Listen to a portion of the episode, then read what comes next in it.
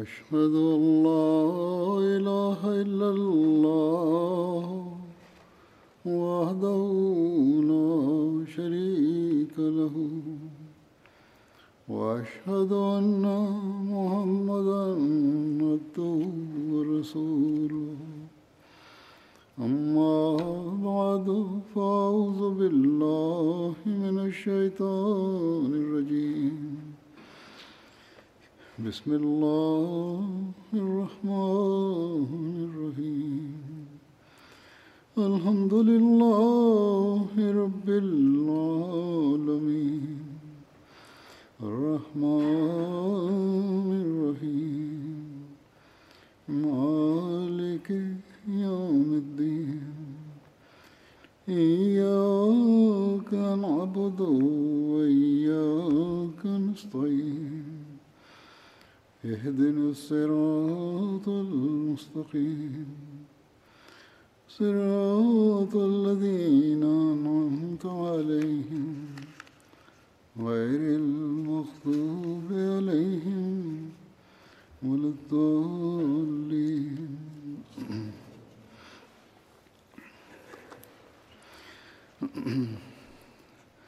ഹസ്തു ഹസ്രത് ഉമർ റലില്ലാഹു അൻഹുവിനെ കുറിച്ചാണ് അനുസ്മരിച്ചു വന്നിരുന്നത് കഴിഞ്ഞ ഖുതുബകളിലൊക്കെ വിവരിക്കുകയുണ്ടായി. ഇന്നും അതുതന്നെ തുടരുന്നതാണ്. ഹസ്രത്ത് ഹഫ്സ ബിന്ത് ഉമർ ഹസ്രത് ഉമർ റലാഹു അൻഹുവിന്റെ ലൗകിക വിരക്തിയെക്കുറിച്ചും അതുപോലെ ഭയഭക്തിയെക്കുറിച്ചും പരാമർശിച്ചുകൊണ്ട് വിവരിക്കുന്നു. അവർ ഒരിക്കൽ തന്റെ പിതാവിനോട് ഇപ്രകാരം പറഞ്ഞു അല്ലയോ അമീറുൽ മോമിനീൻ അങ്ങനെയാണ് അഭിസംബോധന ചെയ്തത്. മറ്റൊരു നിവേദനത്തിൽ ഇങ്ങനെ വരുന്നു അല്ലയോ എന്റെ പിതാവേ എന്നാണ് അഭിസംബോധന ചെയ്തത്. അള്ളാഹു റിസ്കിനെ ഉപജീവനത്തെയും ഭക്ഷണത്തെയും വിശാലമാക്കിയിരിക്കുന്നു. അതുപോലെ അങ്ങക്ക് ഒരുപാട് വിജയങ്ങളും നൽകിയിരിക്കുന്നു യഥേഷ്ടം സമ്പത്തും നൽകിയിരിക്കുന്നു. താങ്കൾ എന്തുകൊണ്ട് കഴിച്ചുകൊണ്ടിരിക്കുന്ന ഭക്ഷണത്തെക്കാൾ കൂടുതൽ മാർദ്ദവമേറിയ ഭക്ഷണങ്ങൾ കഴിക്കുന്നില്ല? അതുപോലെ ഇപ്പോൾ ഉപയോഗിച്ചു വരുന്ന വസ്ത്രങ്ങളെക്കാൾ മാർദ്ദവമേറിയ വസ്ത്രങ്ങൾ ധരിക്കുന്നില്ല. അപ്പോൾ ഹജത് ഉമർ പറഞ്ഞു ഞാൻ നിന്നോട് തന്നെ ഈ കാര്യത്തിൽ ഒരു തീർപ്പ് ആഗ്രഹിക്കുന്നു. എന്താ നിനക്ക് ഓർമ്മയില്ലേ? തിരുനബി സല്ലല്ലാഹു അലിസ്ലം തന്റെ ജീവിതത്തിൽ എത്രമാത്രം പ്രയാസങ്ങൾ അനുഭവിച്ചിരുന്നു. നിവേദകൻ പറയുന്നു അദ്ദേഹം തുടർച്ചയായി ഹസ്രത്ത് ഹഫ്സയെ ഇക്കാര്യങ്ങൾ കാര്യങ്ങൾ ഓർമ്മപ്പെടുത്തിക്കൊണ്ടേയിരുന്നു. അവസാനം ഹസ്രത്ത് ഹഫ്സ കരയാൻ തുടങ്ങി. അത് കേട്ട് തുടർന്ന് ഹസരത്ത് ഉമർ പറയുകയുണ്ടായി അള്ളാഹു ആണ്. എനിക്ക് കഴിയുന്നിടത്തോളം ഞാൻ റസൂലുല്ലാ സല്ലല്ലാഹു അലൈഹി വസ്ലമിയുടെയും ഹസ്രത്ത് അബൂബക്കറിന്റെയും ജീവിതത്തിലെ പ്രയാസങ്ങളിൽ ഭാഗവാക്കാകുന്നതാണ്. കാരണം ഒരുപക്ഷെ അവർ രണ്ടുപേരുടെയും സൗഖ്യവും സമാധാനവുമുള്ള ജീവിതത്തിലും ഭാവിയിൽ എനിക്ക് അത് മുഖേന ഭാഗവാക്കാകാനായേക്കും. മറ്റൊരു നിവേദനത്തിൽ പറയുന്നു ഹജ്രത് ഉമർ ഹജ്രത് ഹഫ്സയോട് ഇപ്രകാരം പറഞ്ഞു അല്ലയോ ഹഫ്സ ബിൻ ഉമർ നീ നിന്റെ സമുദായത്തിന്റെ നന്മ കാക്ഷിച്ചിരിക്കുന്നു എന്ന് മനസ്സിലായി. പക്ഷെ നീ നിന്റെ പിതാവിന്റെ നന്മ കാക്ഷിക്കുന്നില്ല. ഈ അഭിപ്രായം തന്നിരിക്കുന്നത് ഈ ഉമ്മത്തിനെ നല്ല നിലയിൽ സേവിക്കണമെന്ന ഒരു സതുദ്ദേശത്തോടു കൂടിയാണ്. അതിൽ എന്നെക്കുറിച്ചുള്ള നന്മ നീ കാക്ഷിച്ചിട്ടില്ല. തുടർന്ന് പറഞ്ഞു എന്റെ കുടുംബത്തിന് എന്റെ വീട്ടുകാർക്ക് എന്റെ ജീവനിലും സമ്പത്തിലും മാത്രമേ അവകാശമുള്ളൂ. എന്റെ ദീനിലും അമാനത്തിലും അവർക്ക് യാതൊരു അവകാശവുമില്ല. അതായത് ഞാൻ നിറവേറ്റിക്കൊണ്ടിരിക്കുന്ന എന്നിൽ ഭരമേൽപ്പിക്കപ്പെട്ട ഉത്തരവാദിത്തങ്ങളിൽ വിശ്വസ്തപൂർവം എന്നിൽ ഏൽപ്പിക്കപ്പെട്ട ജോലിയിൽ അവർക്ക് യാതൊരു അവകാശവുമില്ല. അക്കാര്യത്തിൽ എന്നോട് നീ എന്തെങ്കിലും പറയേണ്ട കാര്യവുമില്ല. നിനക്ക് അതിന് യാതൊരു അവകാശവുമില്ല. ഇക്കാര്യത്തിൽ അങ്ങനെ പറയേണ്ട കാര്യമില്ല. ഹജത് ഇക്രിമ ബിൻ ഖാലിദ് വിവരിക്കുന്നു. ഹജത് ഹഫ്സ ഹജത് അബ്ദുള്ള കൂടാതെ മറ്റു ചിലരും ഹജത് ഉമറിനോട് ഇങ്ങനെ സംസാരിച്ചുകൊണ്ട് പറഞ്ഞു അങ്ങ് കുറച്ചുകൂടി നല്ല നിലയിലുള്ള ഭക്ഷണം കഴിക്കുകയാണെങ്കിൽ സത്യദീനിന് വേണ്ടി താങ്കൾക്ക് കൂടുതൽ പ്രവർത്തിക്കാനുള്ള ശക്തി ലഭിക്കുന്നതാണ്. ഹസരത്ത് ഉമർ ചോദിച്ചു നിങ്ങളുടെ എല്ലാവരുടെയും അഭിപ്രായം ഇത് തന്നെയാണോ? അപ്പോൾ അവർ പറഞ്ഞു അതെ. അപ്പോൾ ഹസരത്ത് ഉമർ പറഞ്ഞു നിങ്ങൾ നന്മ കാക്ഷിക്കുന്നതായി എനിക്ക് മനസ്സിലായി. പക്ഷെ ഞാൻ എന്റെ രണ്ട് സുഹൃത്തുക്കളെയും അതായത് തിരുനബി സല്ലല്ലാഹു അലൈഹി വസ്ലമയും അതുപോലെ ഹസരത്ത് അബൂബക്കറിനെയും ഈ കഷ്ടതയുടെയും അരിഷ്ടതയുടെയും മാർഗത്തിലാണ് വിട്ടുപോന്നിട്ടുള്ളത്. അവരെന്നെ ആ നിലയിലാണ് വിട്ടകന്നിരിക്കുന്നത്. ഇനി ഞാൻ അവരുടെ രണ്ടുപേരുടെയും വഴി ഉപേക്ഷിക്കുകയാണെങ്കിൽ എനിക്ക് അവർ രണ്ടുപേരുമായി എന്റെ ആത്യന്തിക ലക്ഷ്യത്തിൽ പരലോകത്തിൽ കണ്ടുമുട്ടാൻ എനിക്ക് കഴിയുന്നതല്ല. ഹജരത്ത് മുസ്ലിമോദ് അല്ലാഹു അൻഹു പറയുന്നു തിരുനബി സല്ലാഹു അലൈഹി വസ്ലമയുടെ കാലം ഭയാശങ്കകളുടെ കാലമായിരുന്നു. ആ സമയത്ത് തിരുനബി സല്ലാഹു വസ്ലം മുസ്ലിങ്ങൾക്ക് നൽകിയ കൽപ്പനകളിൽ നിന്നും നമുക്ക് പാഠം ഉൾക്കൊള്ളാൻ കഴിയുന്നതാണ്.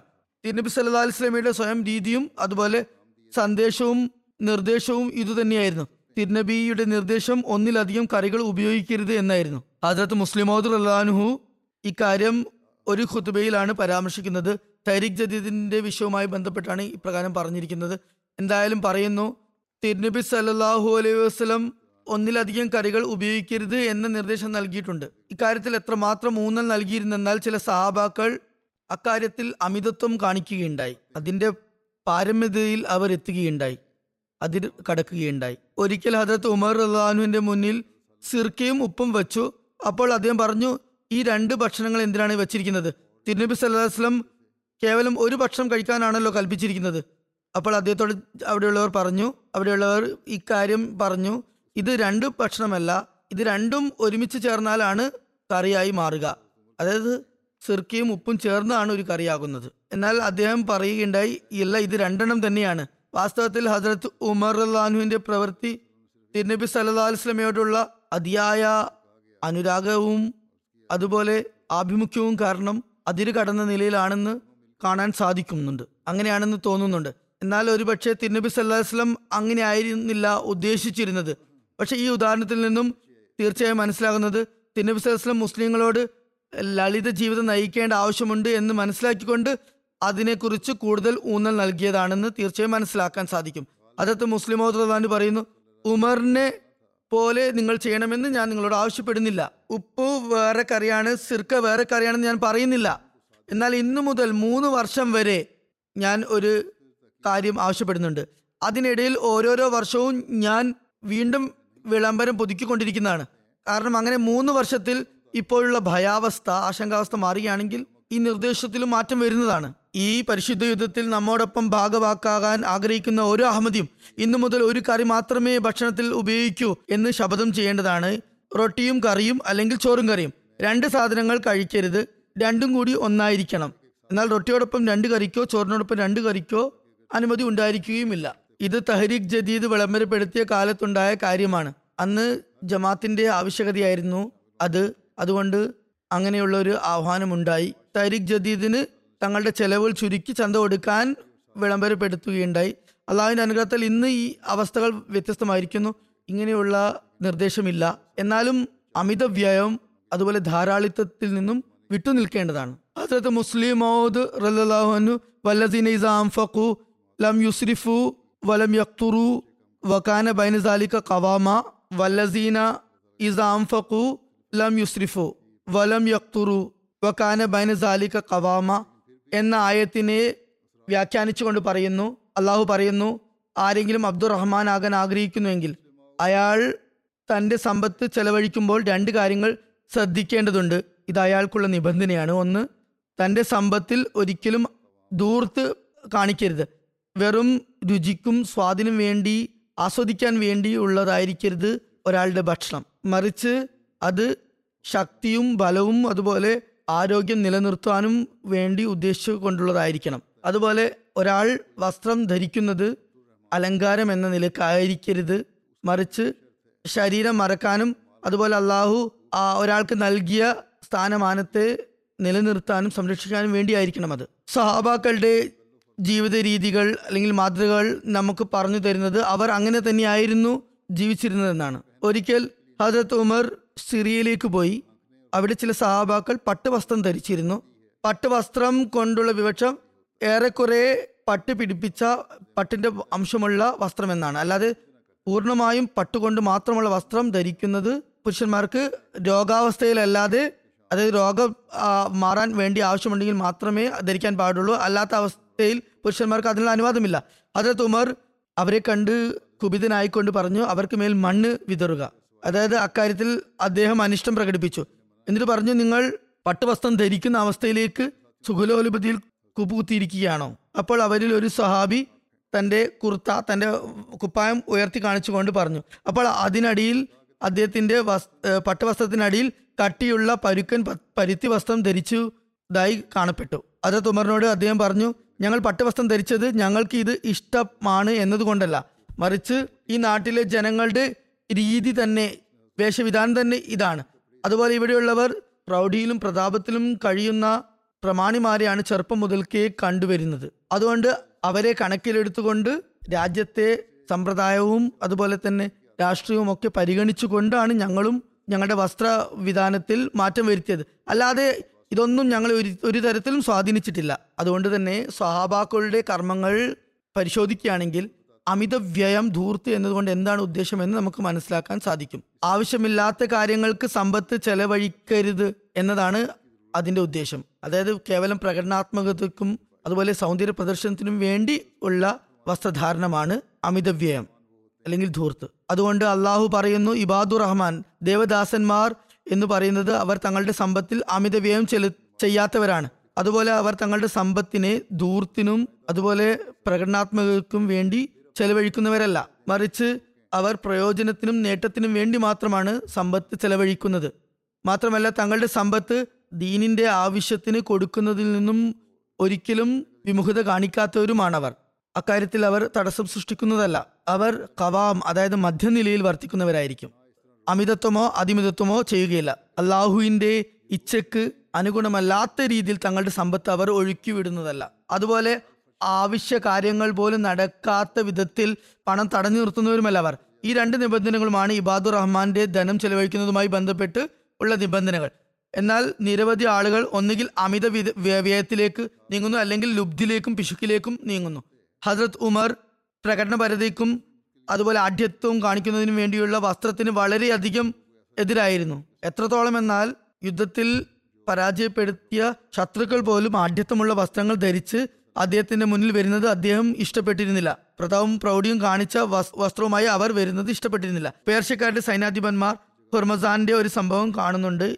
ഇത് സംബന്ധിച്ച് ഇതിനെക്കുറിച്ചുള്ള വിശദീകരണം ഞാൻ മുമ്പും വിവരിച്ചതാണ്.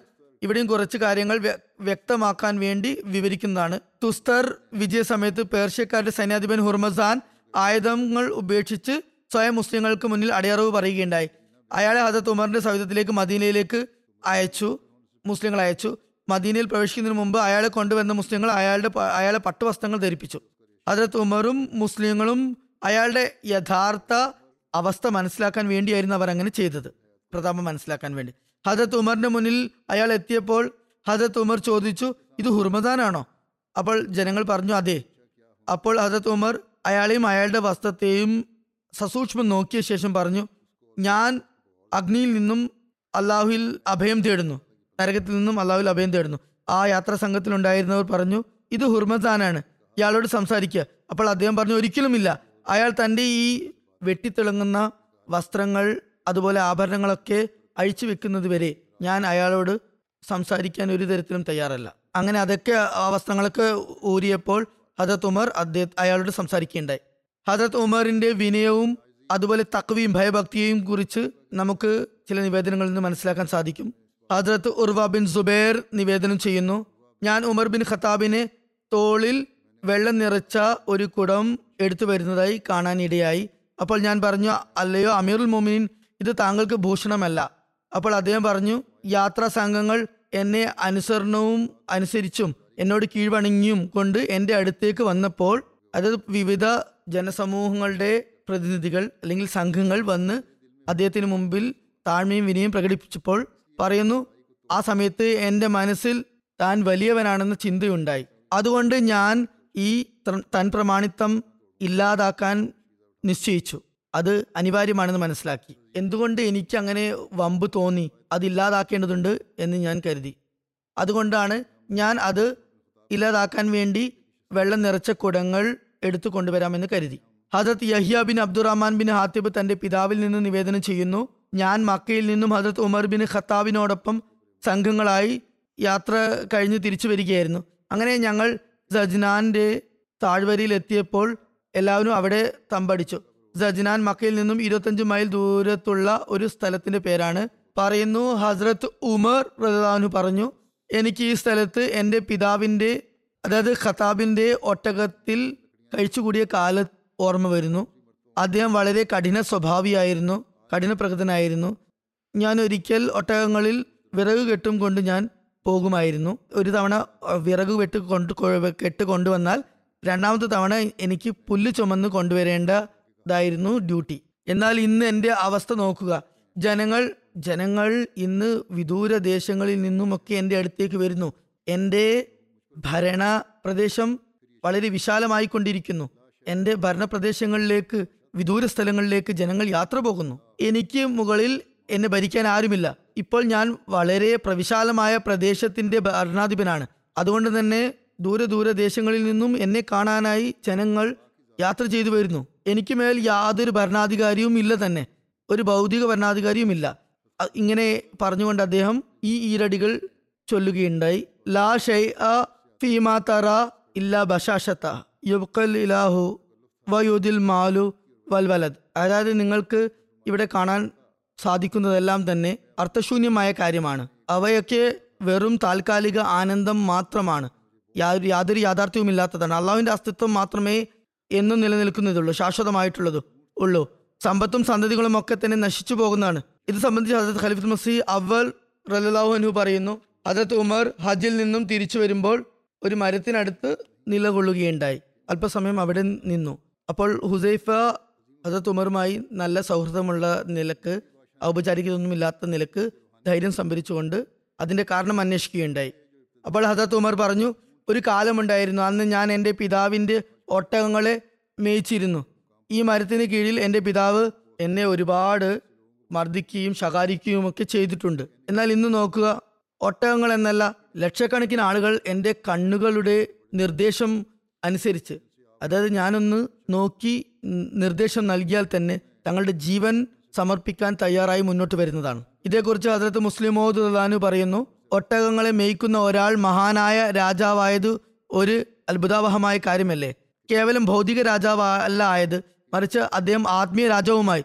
അത് ഹജരത് ഉമർ ആയിരുന്നു. തന്റെ പ്രാരംഭകാലത്ത് അദ്ദേഹം ഒട്ടകത്തെ മേയിച്ചിരുന്നു. ഒരിക്കൽ ഹജ്ജിന് അദ്ദേഹം പോയപ്പോൾ ഒരു സ്ഥലത്ത് അദ്ദേഹം തമ്പടിച്ചു. ശക്തമായ വെയിലുണ്ടായിരുന്നു. അതുകൊണ്ട് തന്നെ കൂടെ ഉണ്ടായിരുന്ന ജനങ്ങൾക്ക് അത് കാരണം വളരെ വിഷമമുണ്ടായി. എന്നാൽ ആർക്കും തന്നെ എന്തിനാണ് താങ്കൾ ഇവിടെ നിന്നത് എന്ന് ചോദിക്കാൻ ധൈര്യമുണ്ടായിരുന്നില്ല. അവസാനം അതത് ഉമറുമായി നല്ല സൗഹൃദമുണ്ടായ ഒരു സഹാബി ഉണ്ടായിരുന്നു. അദ്ദേഹത്തോട് ഉമർ ഫിത്നയെക്കുറിച്ചും അതായത് എല്ലാ കാര്യങ്ങളും അന്വേഷിക്കുമായിരുന്നു. അപ്പോൾ ജനങ്ങൾ അദ്ദേഹത്തോട് പറഞ്ഞു നിങ്ങൾ അതത് ഉമറിനോട് എന്തിനാണ് ഇവിടെ നിൽക്കുന്നത്? എന്ന് ചോദിച്ചാലും അപ്പോൾ അദ്ദേഹം ഹജരത്ത് ഉമറിനോട് പറഞ്ഞു മുമ്പോട്ട് പോകാമല്ലോ എന്തിനാണ് ഇവിടെ നിൽക്കുന്നത്? അപ്പോൾ ഹജരത്ത് ഉമർ പറഞ്ഞു ഞാൻ ഇവിടെ നിൽക്കാൻ കാരണം ഉണ്ട്. ഒരിക്കൽ ഞാൻ ഒട്ടകം മേയിച്ച് മേയിച്ച് ക്ഷീണിച്ചപ്പോൾ ഈ മരത്തിന് കീഴെ കിടന്നുറങ്ങിപ്പോയി. അപ്പോൾ എന്റെ പിതാവ് ഇവിടത്തേക്ക് വന്നു എന്നിട്ട് എന്നെ നല്ലപോലെ മർദ്ദിച്ചു. എന്നിട്ട് എന്നോട് ചോദിച്ചു ഇവിടെ വന്ന് കിടന്നുറങ്ങാനാണ് ഞാൻ നിന്നെ അയച്ചത്? അതായിരുന്നു അപ്പോൾ എന്റെ അവസ്ഥ. എന്നാൽ ഞാൻ റസൂൽ കരീം സദസ്ലമയെ സ്വീകരിച്ചപ്പോൾ അള്ളാഹു എനിക്ക് ഇപ്പോൾ മഹത്തായ സ്ഥാനം നൽകിയിരിക്കുന്നു. ഇന്ന് ഞാൻ പറയുകയാണെങ്കിൽ ലക്ഷക്കണക്കിന് പേർ എനിക്ക് വേണ്ടി തങ്ങളുടെ ജീവൻ ബലിയർപ്പിക്കാൻ വേണ്ടി തയ്യാറായി വരുന്നതാണ്. ഈ സംഭവത്തിൽ നിന്നും അതുപോലെ ഇതുപോലെയുള്ള പല സംഭവങ്ങളിൽ നിന്നും മനസ്സിലാകുന്നത് സാബാക്കൾ ഏതവസ്ഥയിലായിരുന്നു മുമ്പുണ്ടായിരുന്നത്. അതുപോലെ റസൂൽ കരീം സലഹ്സ്ലമയെ പിൻപറ്റിയപ്പോൾ അവരുടെ അവസ്ഥയിൽ എത്ര വലിയ മാറ്റമാണ് ഉണ്ടായത് എന്ന് മനസ്സിലാക്കാം. അവർക്ക് മാത്തായ സ്ഥാനങ്ങളും മാത്തായ വിജ്ഞാനവും ലഭിച്ചു. അത് മറ്റുള്ളവർക്ക് ആർക്കും തന്നെ കരഗതമായിരുന്നില്ല. ഹജരത്ത് മുസ്ലിം മോദാൻ പറയുന്നു ഈ സംഭവം ഞാൻ ഇവിടെ വിവരിപ്പിക്കാൻ കാരണമുണ്ട്. നോക്കുക ഒട്ടകം മേച്ചു കഴിഞ്ഞു പോകുന്ന ഒരു ആൾക്ക് ഒട്ടകത്തെ മേയ്ക്കുന്ന ഒരാൾക്ക് ലോകത്ത് മറ്റാർക്കും ലഭിക്കാത്തത്ര ആത്മീയവും ഭൗതികവുമായ വിജ്ഞാനം അള്ളാഹു നൽകുകയുണ്ടായി ഒരു ഭാഗത്ത് ആടുകളെയും ഒട്ടകങ്ങളെയും മേയിക്കുന്ന ആളെ നോക്കുക. അത്തരക്കാർ അറിവിൽ നിന്നും വളരെ വിദൂരസ്ഥരായിരിക്കും. മറുഭാഗത്ത് നോക്കുക ഇന്നും യൂറോപ്യന്മാർ ഭരണഘടനയിലും അതുപോലെ നിയമവ്യവസ്ഥയിലും രാജ്യതന്ത്രജ്ഞതയിലുമൊക്കെ അവഗാഹമുള്ളവരും അറിവാളന്മാരുമാണ് യൂറോപ്യക്കാർ. അവർ പോലും ഹജരത് ഉമർ ഉണ്ടാക്കിയ നീതിന്യായ വ്യവസ്ഥയും നിയമങ്ങളെയും വളരെ ആദരപൂർവമാണ് നോക്കിക്കാണുന്നത്. ഒട്ടകം മേയ്ക്കുന്ന ഒരാൾ രാജാധികാരിയായി മാറുന്നു. അവ തമ്മിൽ എന്തു ബന്ധമാണുള്ളത്? എന്നാൽ നോക്കുക അദ്ദേഹം ചെയ്ത് കാണിച്ച കാര്യങ്ങൾക്കൊക്കെ മുന്നിൽ ഇന്നും ലോകം തലകുനിക്കുന്നു. അദ്ദേഹത്തിന്റെ ഭരണ തന്ത്രജ്ഞതയെക്കുറിച്ച് ഭരണ നൈപുണ്യത്തെക്കുറിച്ച് അവർ വാനോളം പുകഴ്ത്തുന്നു.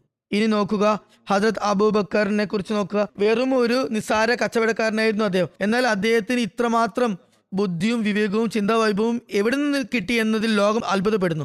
ഞാൻ പറയുന്നു അദ്ദേഹത്തിന് വിശുദ്ധ ഖുറാനിൽ നിന്നാണ് എല്ലാം കിട്ടിയത്. അദ്ദേഹം വിശുദ്ധ ഖുറാനിൽ വിചിന്തനം ചെയ്തു. അതുകൊണ്ടാണ് ലോകത്തിൽ ആർക്കും കിട്ടാത്തത് അദ്ദേഹത്തിന് ലഭ്യമായത്. കാരണം വിശുദ്ധ ഖുറാനാകുന്ന ആയുധം കൊണ്ട് ഹൃദയത്തെ രാഗി മിനിക്കുകയാണെങ്കിൽ അത് എത്രമാത്രം വിമലീകരിക്കപ്പെടുന്നു എന്നാൽ ലോകത്തിലെ സകല ജ്ഞാനങ്ങളും അതിൽ നിന്ന് തന്നെ കാണാനും മനസ്സിലാക്കാനും സാധിക്കുന്നതാണ്. മനുഷ്യന് അത് മുഖേന അറിവുകളുടെ ഒരു ലോകം തന്നെ വാതിൽ തുറന്ന് നിൽക്കുന്നതാണ്. ഇനി ആരും തന്നെ എത്ര തന്നെ ശ്രമിച്ച് ആ വിജ്ഞാനത്തെ തടയാൻ ശ്രമിച്ചാലും അയാൾക്കുള്ളിൽ ഇറക്കപ്പെടുന്ന വിജ്ഞാനത്തിന് ആർക്കും തന്നെ ഒരു പ്രതിബന്ധവും സൃഷ്ടിക്കാൻ സാധിക്കുന്നതല്ല. ആയതിനാൽ ഓരോ വ്യക്തിയും വിശുദ്ധ ഖുറാൻ പഠിക്കാനും അതിൽ ആഴത്തിൽ വിചിന്തനം നടത്താനും ശ്രമിക്കേണ്ടതാണ്. ഹജ്രത് ഉമർ റഹ്ലാനിന്റെ വിനയത്തെയും താഴ്മയെയും സംബന്ധിച്ച് ഒരു നിവേദനത്തിൽ ഇപ്രകാരം നമുക്ക് കാണാൻ സാധിക്കും. ജുബൈർ ബിൻ നസീർ നിവേദനം ചെയ്യുന്നു. ഒരു പറ്റം ആളുകൾ ഉമർ ബിൻ ഖത്താബിനോട് പറഞ്ഞു അല്ലയോ അമീറുൽ മൊമിനീൻ അള്ളാഹു ആണ്. ഞങ്ങൾ താങ്കളെക്കാളും നീതി ചെയ്യുന്ന അതുപോലെ സത്യം പറയുന്ന അതുപോലെ കപട വിശ്വാസികൾക്ക് മേൽ കാഠിന്യം പ്രവർത്തിക്കുന്ന മറ്റൊരാളെയും ഇതുവരെ കണ്ടിട്ടില്ല. തീർച്ചയായും താങ്കൾ റസൂലുല്ലാ സല്ലാസ്ലമിന് ശേഷം ജനങ്ങളിൽ ഏറ്റവും ഉത്തമനാകുന്നു. ഓഫ് ബിൻ മാലിക് പറഞ്ഞു ഇത് കൂട്ടത്തിൽ പറഞ്ഞ ആളോട് പറഞ്ഞു അള്ളാഹു ആണ് നീ കളവാണ് പറഞ്ഞത്. തീർച്ചയായും ഞങ്ങൾ തിരുനബി സല്ലാസ്ക്ക് തിരുനബി സല്ലാ വസ്ലമിക്ക് ശേഷം ഇദ്ദേഹത്തെക്കാളും ഉത്തമനായ വ്യക്തിയും കണ്ടിട്ടുണ്ട്. അതായത് ഉമറിനേക്കാൾ വ്യക്തന മഹത്തായ വ്യക്തിയും ഉത്തമനീയ ഉത്തമനായ വ്യക്തിയും ഞങ്ങൾ കണ്ടിട്ടുണ്ട്. അപ്പോൾ അവർ ചോദിച്ചു ആരെക്കുറിച്ചാണ് പറയുന്നത്? ഉമർ ആദ്യത്തോട് ചോദിച്ചു അല്ലയോ ഓഫ് ആരെക്കുറിച്ചാണ് താങ്കൾ പറയുന്നത്? അപ്പോൾ അദ്ദേഹം പറഞ്ഞു അത് അബൂബക്കറാണ്. അപ്പോൾ അദ്ദേഹത്തെ ഉമർ പറഞ്ഞു ഔഫ് പറഞ്ഞത് വളരെ സത്യമാണ്. എന്നിട്ട് ആദ്യം പറഞ്ഞ ആളോട് നോക്കി പറഞ്ഞു നീ പറഞ്ഞത് കളവാണ്. അള്ളാഹു ആണ് അബുബക്കർ കസ്തൂരിയേക്കാളും പരിശുദ്ധനാണ് നിർമ്മലനാണ്. എന്നാൽ ഞാനാകട്ടെ എന്റെ വീട്ടുകാരുടെ ഒട്ടകങ്ങളെക്കാൾ കൂടുതൽ വഴി തെറ്റിയവനുമാണ്. ഹജരത്ത് മുസ്ലിം മൗദുറുല്ലാനു പറയുന്നു ഹദീസുകളിൽ ഇപ്രകാരം വന്നിരിക്കുന്ന ഒരിക്കൽ ഹജരത്ത് ഉമറും ഹജരത്ത് അബൂബക്കറും ഏതോ കാര്യത്തിൽ വഴക്കിടുകയുണ്ടായി. ചണ്ട മൂർച്ഛിച്ചു വന്നു. ഹജരത്ത് ഉമറിന്റെ സ്വഭാവം വളരെ കാഠിന്യമേറിയതായിരുന്നു അതുകൊണ്ട് തന്നെ അനാവശ്യമായി ചണ്ട നീണ്ടുപോകാതിരിക്കാൻ അവിടെ നിന്ന് പോകുന്നതാണ് ഉചിതമെന്ന് ഹജറത്ത് അബൂബക്കർ കരുതി. ഹജറത്ത് അബൂബക്കർ അവിടെ നിന്നും പോകാൻ ഒരുങ്ങിയപ്പോൾ ഹജരത്ത് ഉമർ മുന്നോട്ടേക്ക് വന്ന് ഹജറത്ത് അബൂബക്കറിന്റെ കോളർ പിടിച്ചു പറഞ്ഞു എന്റെ കാര്യത്തിന് സമാധാനം പറഞ്ഞിട്ട് പോയാൽ മതി. അപ്പോൾ ഹജറത്ത് അബൂബക്കർ അദ്ദേഹത്തെ വിട്ട് പോകാൻ പോയപ്പോൾ അദ്ദേഹത്തിന്റെ കുപ്പായം കീറി. എന്നിട്ട് അദ്ദേഹം അവിടെ നിന്നും തന്റെ വീട്ടിലേക്ക് പോയി. അപ്പോൾ ഹജരത്ത് ഉമർ കരുതി ഹജരത്ത് അബൂബക്കർ തിരുനബി സല്ലാസ്ലമിയുടെ സവിധത്തിൽ തന്നെ പറ്റി പരാതി ബോധിപ്പിക്കാൻ പോയതായിരിക്കാം. അതും കരുതി തിരുനബി സല്ലാസ്ലമിന്റെ സവിധത്തിൽ തന്റെ ഒരു കഴിവും തനിക്ക് സമർപ്പിക്കേണ്ടതുണ്ട് എന്ന് കരുതി അദ്ദേഹത്തിന് പിന്നാലെ അദ്ദേഹവും വെച്ചു പിടിച്ചു പിടിച്ചു. ഉമറും പോയി. എന്നാൽ വഴിയിൽ വെച്ച് ഒരു സ്ഥലത്തെത്തിയപ്പോൾ ഹദത്ത് അബൂബക്കർ ഹദത്ത് ഉമറിന്റെ ദൃഷ്ടിയിൽ നിന്നും മാഞ്ഞു. അദ്ദേഹം തിരുനബി സല്ലാസ്ലമിന്റെ സവിധത്തിൽ തന്നെ പറ്റി പരാതി പറയാൻ പോയതാണെന്ന് തന്നെ ഹദത്ത് ഉമർ ഉറപ്പിച്ചു. അദ്ദേഹം നേരെ റസൂൽ കരീം സലഹ്സ്ലമിന്റെ സവിധത്തിലെത്തി അവിടെ എത്തിയപ്പോൾ ഹജരത്ത് അബൂബക്കറിനെ കണ്ടില്ല. പക്ഷെ അദ്ദേഹത്തിന്റെ ഹൃദയത്തിൽ താൻ ചെയ്ത കാര്യത്തെക്കുറിച്ച് ലജ്ജ തോന്നിയിരുന്നു. അതുകൊണ്ട് ഇപ്രകാരം പറയുകയുണ്ടായി അല്ലയോ അള്ളാഹുവിന്റെ റസൂലെ എന്റെ ഭാഗത്തു നിന്നും വീഴ്ചയുണ്ടായി. ഞാൻ അബൂബക്കറിനോട് കാഠിന്യത്തോടെ പെരുമാറി. ഹജരത് അബൂബക്കറിന്റെ യാതൊരു തെറ്റും ഇക്കാര്യത്തിലില്ല. തെറ്റ് എന്റേതാണ്. ഹജരത് ഉമർ റസൂൽ കരീം സലഹ്സ്ലമിന്റെ സവിധത്തിൽ എത്തിയപ്പോൾ ആരോ ഒരാൾ അത് കണ്ട് ഹജരത് അബൂബക്കറിനോട് പോയി പറഞ്ഞു ഹജരത്ത് ഉമർ തങ്ങളെ പറ്റി പരാതി പറയാൻ പോയിട്ടുണ്ട്. തിരുനബി സലഹ്സ്ലമയുടെ സവിധത്തിൽ എത്തിയിട്ടുണ്ട് അപ്പോൾ അതത് അബൂബക്കർ റഹ്ലാനുഹും തോന്നി തന്റെ നിരപരാധിത്വം തെളിയിക്കാൻ വേണ്ടി തനിക്കും അങ്ങോട്ടേക്ക് പോകേണ്ടതുണ്ട്. അങ്ങനെ ഏകപക്ഷീയമായ ഒരു തീരുമാനം ഉണ്ടാകുന്നതിൽ നിന്നും തടയേണ്ടതുണ്ട്. തന്റെ വീക്ഷണവും അവിടെ അവതരിപ്പിക്കേണ്ടതുണ്ട്. അതത് അബൂബക്കർ തിരുനബി സല്ലാസ്ലമയുടെ സവിധത്തിൽ എത്തിയപ്പോൾ ആ സദസ്സിൽ അതത് ഉമർ ഇങ്ങനെ പറയുന്നതായി കേട്ടു. അല്ലയോ റസൂലുള്ള തെറ്റ് എന്റെ ഭാഗത്താണ്. ഞാൻ ഹജരത്ത് അബൂബക്കറുമായി വഴക്കിട്ടു. അദ്ദേഹത്തിന്റെ കുപ്പായം ഞാൻ കാരണം കീറിപ്പോയി. ഇത് കേട്ടപ്പോൾ തിന്നബി തിരുനബി സല്ലാസ്ലമിന്റെ മുഖത്ത് ദേഷ്യം തിന്നബി തിരുനബി അലൈഹി അലൈവലം പറഞ്ഞു അല്ലയോ ജനങ്ങളെ നിങ്ങൾക്ക് എന്തു പറ്റി? മുഴുവൻ ലോകവും എന്നെ നിരാകരിച്ചപ്പോൾ ഇവിടെ കൂടിയിരിക്കുന്ന നിങ്ങളും എന്നെ എതിർത്തപ്പോൾ ആ സമയത്ത് അബൂബക്കർ മാത്രമാണ് എന്നെ വിശ്വസിച്ചത്. എല്ലാ നിലക്കും അദ്ദേഹം മാത്രമാണ് എന്നെ സഹായിച്ചത്. പിന്നെ വളരെ ഖേദത്തോടെ ഇപ്രകാരം പറഞ്ഞു ഇനിയും നിങ്ങൾ എന്നെയും അബൂബക്കർ അബൂബക്കറിനെയും വിടുകയില്ലേ? വെറുതെ വിടുകയില്ല. തിരുനബി സലഹ്സ്ലം ഇത് പറയുമ്പോൾ ഹജരത്ത് അബൂബക്കർ അവിടെ എത്തി നോക്കൂ ഇതാണ് സത്യസന്ധമായ സ്നേഹത്തിന്റെ മാതൃക. ഹജരത്ത് ഉമർ എത്തിയിരുന്നു അവിടെ കാര്യങ്ങൾ അവതരിപ്പിച്ചിരുന്നു. അതുകൊണ്ട് യാ റസൂലുള്ള തന്റെ ഭാഗത്തല്ല തെറ്റ് ഉമറാണ് തെറ്റുകാരൻ എന്ന് പറയുന്നതിന് പകരം അബൂബക്കർ അവിടെ എത്തിയപ്പോൾ തിരുനബി സല്ലല്ലാഹു അലൈഹി വസല്ലമയ്ക്ക് അക്കാര്യത്തിൽ വിഷമം ഉണ്ടായി. അതുപോലെ മനസ്സിൽ വിഷമം തോന്നി എന്ന് മനസ്സിലായി. അതുകൊണ്ട് തിരുനബി സല്ലാസ്ലമിയുടെ സത്യസന്ധനായ പ്രേമി എന്ന നിലയ്ക്ക് തിരുനബിക്ക് തന്റെ വിഷയത്തിലുണ്ടായ പ്രയാസം അദ്ദേഹത്തിന് കണ്ട് സഹിക്കാൻ കഴിഞ്ഞില്ല. അതുകൊണ്ട് ഹജ്രത്ത് അബൂബക്കർ അവിടെ എത്തിയതുടൻ തിരുനബി സലഹ്സ്ലമിന് മുന്നിൽ മുട്ടുകാലിൽ ഇരുന്നു കൊണ്ട് പറഞ്ഞു അലിയ റസൂലുള്ള തെറ്റ് ഉമറിന്റെതല്ല എന്റെ ഭാഗത്താണ് തെറ്റുള്ളത്. ഹജറത് ഉമർ അള്ളാഹുവിൽ നിന്ന് നിവേദനം അദ്ദേഹം ജനങ്ങളോട് ഗർഭസ്ഥ ഗർഭസ്ഥ ശിശു ശിശുവിനെ ഇല്ലാതാക്കിയാൽ അതായത് ഗർഭം അലസിപ്പിച്ചാൽ അതിന്റെ പ്രായശ്ചിത്തത്തെ പറ്റി അഭിപ്രായിച്ചു അഭിപ്രായം ചോദിച്ചു. മുഗീറ പറഞ്ഞു തിരുനബി സല്ലാസ്ലം ഒരു അടിമ സ്ത്രീയുടെയോ അല്ലെങ്കിൽ ഒരു അടിമ പുരുഷന്റെയോ മോചനദ്രവ്യം മോചിപ്പിക്കാനുള്ള തുക പ്രായശ്ചിത്തമായി നൽകണമെന്ന് വിധിച്ചിരിക്കുന്നുണ്ട്. അപ്പോൾ ഹസരത്ത് ഉമർ പറഞ്ഞു ഇക്കാര്യത്തിൽ നിനക്ക് സാക്ഷ്യം നൽകാൻ പറ്റിയ ഒരാളെയും കൂടെ കൊണ്ടുവരിക. തുടർന്ന് മുഹമ്മദ് ബിൻ മസ്ലമ സാക്ഷ്യം നൽകിക്കൊണ്ട് പറഞ്ഞു അദ്ദേഹം തിരുനബി സല്ലാസ്ലമിന്റെ സൗദത്തിൽ സന്നിഹിതനായിരുന്നപ്പോൾ തിരുനബി സല്ലാസ്ലം ഇങ്ങനെ തന്നെയായിരുന്നു തീർപ്പ് കൽപ്പിച്ചത്. അതായത് ഏതെങ്കിലും അക്രമത്തിന്റെ ഫലമായോ അല്ലെങ്കിൽ ബലാത്കാരമായോ ഏതെങ്കിലും സ്ത്രീയുടെ ഗർഭം അലസി അലസിപ്പോയാൽ അതിന് തത്തുല്യമായ പ്രായശ്ചിത്ത തുക നൽകേണ്ടത് അനിവാര്യമാണ്. ഇതിന് പ്രായശ്ചിത്തം നൽകേണ്ടതാണ്. ആരെങ്കിലും ഇങ്ങനെ ഒരു അതിക്രമം ചെയ്താൽ പ്രായശ്ചിത്തമായി ഒരു അടിമയെയോ അടിമ സ്ത്രീയെയോ പുരുഷനെയോ മോചിപ്പിക്കേണ്ടതാണ്.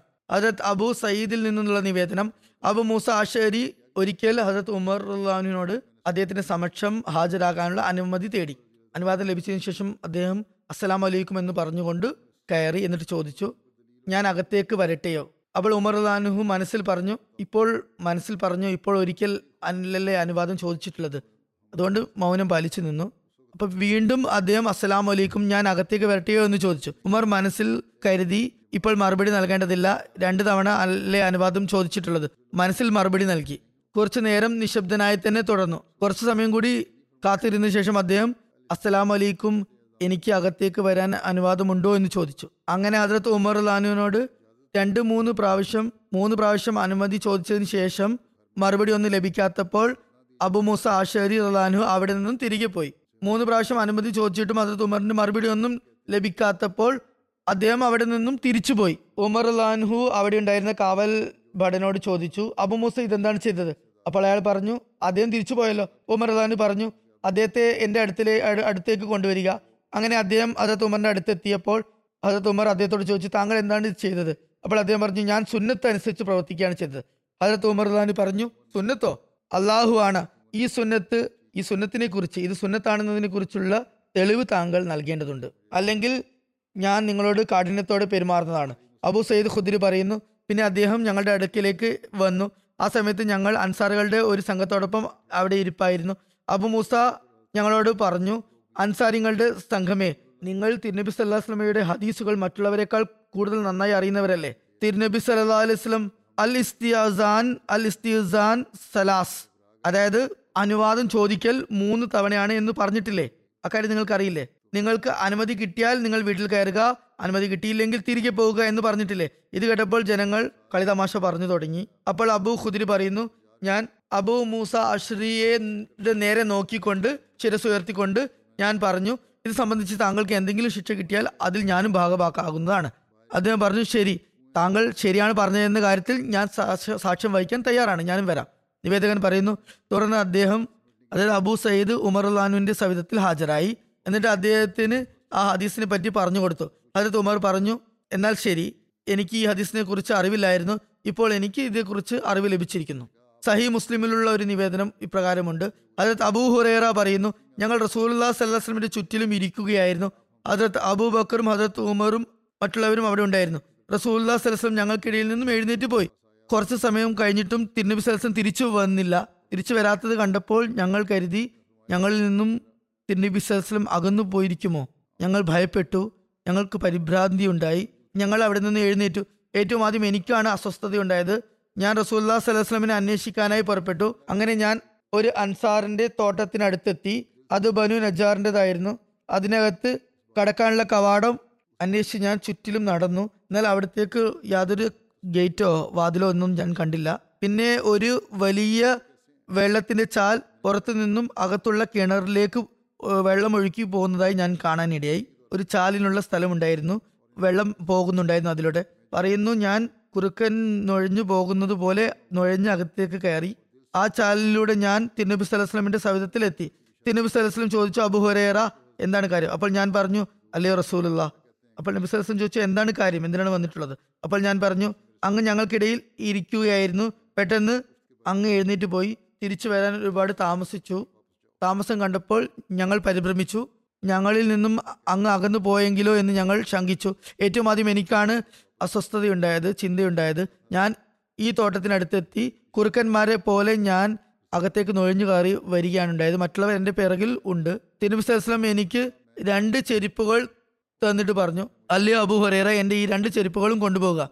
ഈ തോട്ടത്തിന് അപ്പുറത്ത് ആരെ നീ കണ്ടാലും പറയുക ആരെങ്കിലും അള്ളാഹു അല്ലാതെ മറ്റൊരു ആരാധ്യൻ ഇല്ലെന്ന് സാക്ഷ്യം വഹിക്കുകയും അക്കാര്യത്തെ ഹൃദയാത്മന അടിയുറച്ച് വിശ്വസിക്കുകയും ചെയ്യുന്നുണ്ടെങ്കിൽ അയാളോട് അയാൾക്ക് സ്വർഗം ലഭിക്കുമെന്ന് സുവാർത്ത അറിയിക്കുക. അങ്ങനെ പറയുന്നു ഞാൻ പുറത്തിറങ്ങിയപ്പോൾ ഏറ്റവും ആദ്യം കണ്ടത് ഹസരത് ഉമറിനെയാണ് തോട്ടത്തിനപ്പുറത്ത്. അപ്പോൾ അദ്ദേഹം ചോദിച്ചു അല്ലെ അബൂറേറെ ഈ ചെരുപ്പുകൾ ആരുടേതാണ്? അപ്പോൾ ഞാൻ പറഞ്ഞു ഇത് തിരുനബി സ്വലമിയുടെ ചെരുപ്പുകളാണ്.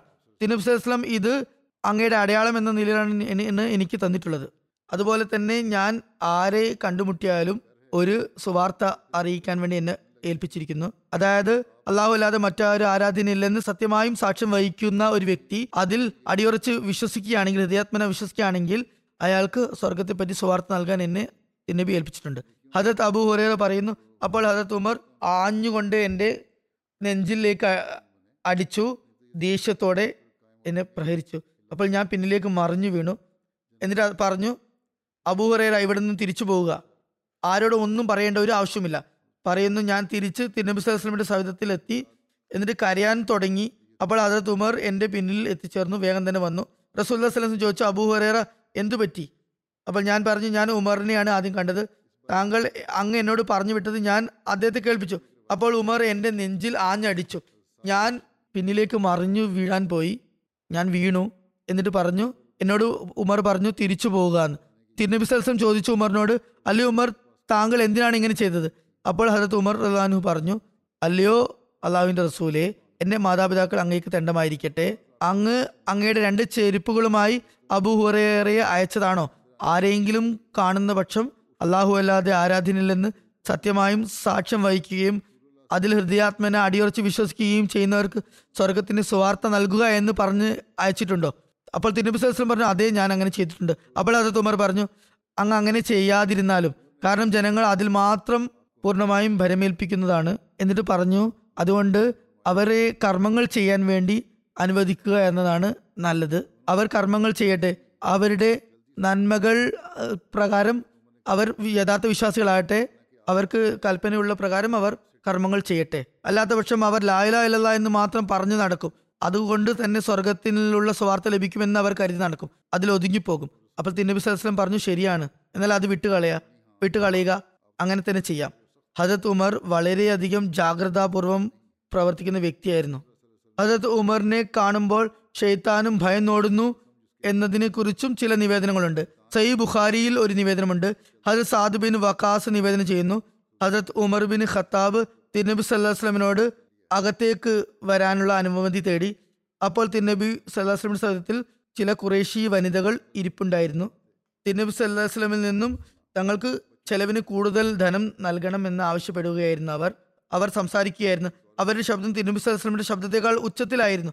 ഹജത് ഉമർ ബിൻ ഖത്താബ് അകത്തേക്ക് വരാൻ അനുമതി തേടിയപ്പോൾ അവർ അവിടെ ഇരുന്നവർ എല്ലാവരും എഴുന്നേറ്റ് ഉടൻ തന്നെ മറക്ക് പിന്നിലേക്ക് നീങ്ങി. റസൂല്ലാ സലസ്ലം ഹജറത്ത് ഉമറിന് അകത്തേക്ക് വരാൻ അനുമതി നൽകി. അതത് ഉമർ അകത്തേക്ക് വന്നു. തിരുനബി സലസ്ലം ചിരിക്കുകയായിരുന്നു. അതത് ഉമർ പറഞ്ഞു യാ റസൂലല്ല അള്ളാഹു അങ്ങയെ എപ്പോഴും പുഞ്ചിരിക്കുന്ന മുഖത്തോടെ നിലനിർത്തട്ടെ. തിരുനബി സലസ്ലം പറഞ്ഞു എന്റെ അടുക്കൽ ഉണ്ടായിരുന്ന സ്ത്രീകളെ കുറിച്ച് എനിക്ക് അത്ഭുതം തോന്നുന്നു. അവർ താങ്കളുടെ ശബ്ദം കേട്ടതും പെട്ടെന്ന് തന്നെ കർട്ടന് പിന്നിലേക്ക് നീങ്ങി. അതത് ഉമർ പറഞ്ഞു അല്ലയോ റസൂലുള്ള ഏറ്റവും അധികം ഭയപ്പെടാൻ അർഹതപ്പെട്ടത് അങ്ങയാണല്ലോ. തുടർന്ന് അതത് ഉമർ പറഞ്ഞു സ്വന്തം ആത്മാക്കളുടെ ശത്രുക്കളെ അതായത് സ്ത്രീകളെ അഭിസംബോധന ചെയ്തുകൊണ്ട് ഉയർന്ന ശബ്ദത്തിൽ ഹജരത്ത് ഉമർ പറഞ്ഞു നിങ്ങൾ എന്നെ ഭയപ്പെടുകയാണോ. റസൂല്ലാ സലഹ്സ്ലമിനെ ഭയപ്പെടുന്നില്ലേ? അവർ പറഞ്ഞു അതെ ഭയപ്പെടുന്നുണ്ട്. പക്ഷേ താങ്കൾ കഠിന സ്വഭാവിയും കഠിന പ്രകൃതനുമാണ് ആണ്. റസൂല്ലാ സ്വലം അങ്ങനെയല്ലല്ലോ. അപ്പോൾ തിരുമ്പി പറഞ്ഞു ഖത്താബിന്റെ മകനെ കേൾക്കൂ. എന്റെ ജീവൻ ആരുടെ കൈകളിലാണോ അവനെയാണ് സത്യം. ഷെയ്ത്താൻ എപ്പോഴെങ്കിലും നിങ്ങളെ വഴിയിൽ കണ്ടാൽ തീർച്ചയായും അവൻ തന്റെ വഴി മാറി പോകുന്നതാണ്. അങ്ങനെ ചെയ്തിട്ടുമുണ്ട്. അതിലത്ത് ആയിഷ റഹ്ലാൻഹ നിവേദനം ചെയ്യുന്നു. ഒരിക്കൽ തിരുനബി സലഹ്സ്ലം ഒരു സദസ്സിലിരിക്കുകയായിരുന്നു അപ്പോൾ ഞങ്ങൾ ബഹളം കേട്ടു. കുട്ടികളുടെ ശബ്ദവും കേട്ടു. തിരുനബി സലഹ്സ്ലം അവിടെ നിന്ന് എഴുന്നേറ്റ് നോക്കി. അവിടെ ഹബ്ഷയിലെ ഒരു സ്ത്രീ നൃത്തം ചെയ്ത് അഭ്യാസങ്ങൾ കാണിക്കുകയായിരുന്നു. കുട്ടികൾ അവർക്ക് ചുറ്റും കൂടിയിരുന്നു. റസൂല്ലാസ്ലം പറഞ്ഞു ആയിഷ വന്ന് നോക്കുക ഇതെന്താണെന്ന്. അപ്പോൾ ഞാൻ വന്ന് എന്റെ താടി തിരുനബി സലഹ്സ്ലമിന്റെ ചുമലിൽ വെച്ച് അത് കാണാൻ തുടങ്ങി. എന്റെ താടി തിരുനബി സലഹ്സ്ലമിന്റെ ശിരസിനും ചുമലിനും ഇടയിലായിരുന്നു. പിന്നെ തിരുനബി സലഹ്സ്ലം എന്നോട് ചോദിച്ചു നിനക്ക് കണ്ടിട്ട് മതിയായില്ലേ? അപ്പോൾ ഞാൻ പറഞ്ഞു ഇല്ല എനിക്ക് മതിയായിട്ടില്ല. തിരുനബി സലഹ്സ്ലം എന്നെ എത്രത്തോളം ശ്രദ്ധിക്കുന്നുണ്ട് എന്ന് നോക്കാൻ കൂടിയായിരുന്നു ഞാൻ അങ്ങനെ പറഞ്ഞത്. അപ്പോൾ ഹജരത്ത് ഉമർ അങ്ങോട്ട് വന്നപ്പോൾ ജനങ്ങളെല്ലാം ആ സ്ത്രീയെ വിട്ട് ഓടിപ്പോയി. ഹജരത്ത് ആയിഷ പറഹ പറയുന്നു തിരുനബി സലഹ്സ്ലം പറഞ്ഞു ജിന്നിന്റെയും ഇൻസിന്റെയും എല്ലാം ഷെയ്ത്താൻ ഉമറിൽ നിന്നും ഓടി മറിയുന്നതായി ഞാൻ കാണുന്നു. അതത് ആയിഷ റഹ്ലാൻഹ പറയുന്നു പിന്നെ ഞാൻ അവിടെ നിന്നും തിരിച്ചു വന്നു. അതത് ബുറൈദ വിവരിക്കുന്നു തിരുനബി സല്ലാസ്ലം ഏതൊക്കെ യുദ്ധത്തിൽ നിന്നും തിരിച്ചു വന്നപ്പോഴൊക്കെ ഒരു യുദ്ധത്തിൽ നിന്ന് തിരിച്ചു വന്നു. അപ്പോൾ കറുത്ത വർഗക്കാരിയ ഒരു അടിമ സ്ത്രീ വന്ന് പറഞ്ഞു അലി റസൂല്ല അല്ലാ അള്ളാഹു അങ്ങയെ സമാധാനപൂർവം തിരിച്ചെത്തി തിരിച്ചെത്തിച്ചാൽ അങ്ങയുടെ മുമ്പിൽ ദഫ് കൊട്ടി പാട്ട് പാടുമെന്ന് ഞാൻ നേർച്ച നേർന്നിട്ടുണ്ട്. റസൂല്ലാസ്ലം പറഞ്ഞു നിങ്ങൾ അങ്ങനെ നേർച്ച നേർന്നിട്ടുണ്ടെങ്കിൽ അങ്ങനെ ചെയ്തു കൊള്ളുക അല്ലെങ്കിൽ അത് ചെയ്യേണ്ടതല്ല. അങ്ങനെ ആ സ്ത്രീ ദഫ് മുട്ടാൻ തുടങ്ങി. അതിനകത്ത് അബൂബക്കർ വന്നു അവർ ദഫ് കൊട്ടിക്കൊണ്ടിരുന്നു. ഹസരത്ത് അലി വന്നു അവർ ദഫ് ദഫ് കൊട്ടിക്കൊണ്ടിരുന്നു. ഹസരത്ത് ഉസ്മാൻ വന്നപ്പോഴും ദഫ് മുട്ടിക്കൊണ്ടിരുന്നു.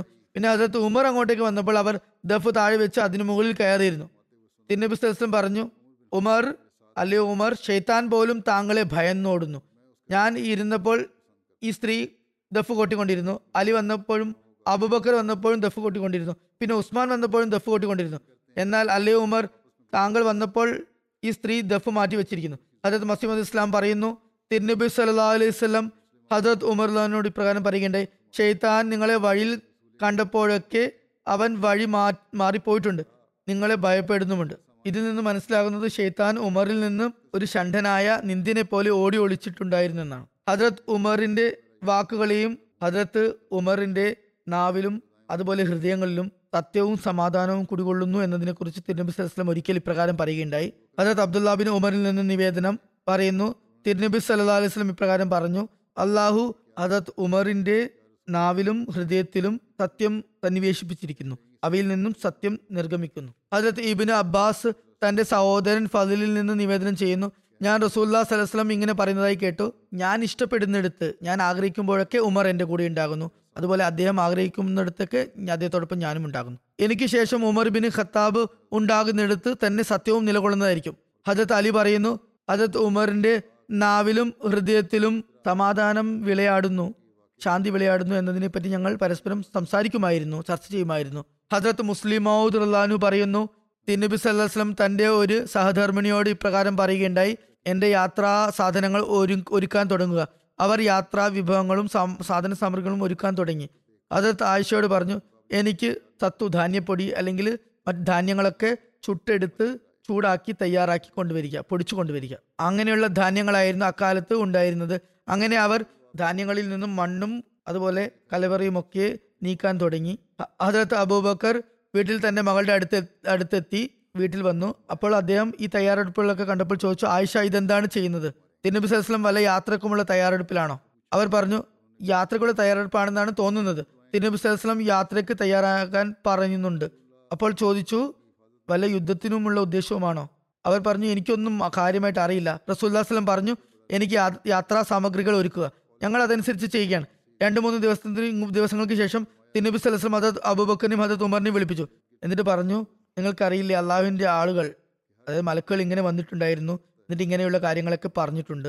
എന്നിട്ട് തുടർന്ന് പറഞ്ഞു ഈ സംഭവം എനിക്ക് മുമ്പ് തന്നെ അള്ളാഹു അറിയിച്ചു തന്നിട്ടുണ്ട്. അതായത് ജനങ്ങൾ വഞ്ചന കാണിച്ചിരിക്കുന്നു. അതായത് മക്കാർ വഞ്ചന കാണിച്ചിരിക്കുന്നു. നമ്മൾ അവരുമായി ഉടമ്പടി ചെയ്തിട്ടുണ്ടല്ലോ. എന്നിട്ടും അവർ ഉടമ്പടി ലംഘിച്ചിരിക്കുന്നു. ഇതൊക്കെ അറിഞ്ഞ ശേഷം നമ്മൾ ഭയന്ന് മാറി നിൽക്കുന്നതും അതുപോലെ മക്കാരുടെ ധൈര്യവും ശക്തിയും ഒക്കെ കണ്ട് അവരുമായി ഏറ്റുമുട്ടാൻ തയ്യാറാകാതിരിക്കുന്നതും ഈമാന് അടകവിരുദ്ധമാണ്. അതുകൊണ്ട് നമ്മളെല്ലാം അങ്ങോട്ടേക്ക് പോകണം. എന്താണ് നിങ്ങളുടെ അഭിപ്രായം? ഹസത്ത് അബൂബക്കർ പറഞ്ഞു അല്ലയോ റസൂലുള്ള അങ്ങ് അവരുമായി ഉടമ്പടി ചെയ്താണല്ലോ പിന്നെ അവർ അങ്ങയുടെ സമൂഹമായി മാറിയിരിക്കുന്നു. അതായത് അങ്ങ് അങ്ങയുടെ ജനതയെ തന്നെ വധിക്കുമോ? തിരുനബി സലഹ്സ്ലം പറഞ്ഞു നാം നമ്മുടെ ജനതയെ ഒരിക്കലും വധിക്കുന്നതല്ല. ഉടമ്പടി ലംഘിച്ചവരെയാണ് വധിക്കുന്നത്. തുടർന്ന് ഹസരത്ത് ഉമറിനോട് ചോദിച്ചപ്പോൾ പറഞ്ഞു ബിസ്മില്ല ഈ ദിവസം സമാഗതമാകാൻ വേണ്ടി ഞാൻ ദിവസവും ദുവാ ചെയ്യുമായിരുന്നു. അതുപോലെ റസൂല്ലാ സല്ലാസ്ലമയുടെ സംരക്ഷണത്തിന് വേണ്ടി നിഷേധികളുമായി യുദ്ധം ചെയ്യാൻ വേണ്ടിയും ഞാൻ ദിവസം ദുവാ ചെയ്തിരുന്നു. തിരുബിസ്ലം പറഞ്ഞു അബുബക്കർ വളരെ മൃദുല സ്വഭാവിയാണ്. സത്യസന്ധനും സത്യം മാത്രം പറയുന്നവനുമാണ് ഹജത് ഉമർ. അതായത് യഥാർത്ഥ കാര്യങ്ങൾ ഉമറിന്റെ അതിരത്തിൽ നിന്നാണ് നിർഗമിക്കുന്നത്. തുടർന്ന് പറഞ്ഞു എല്ലാവരും തയ്യാറെടുപ്പ് നടത്തുക.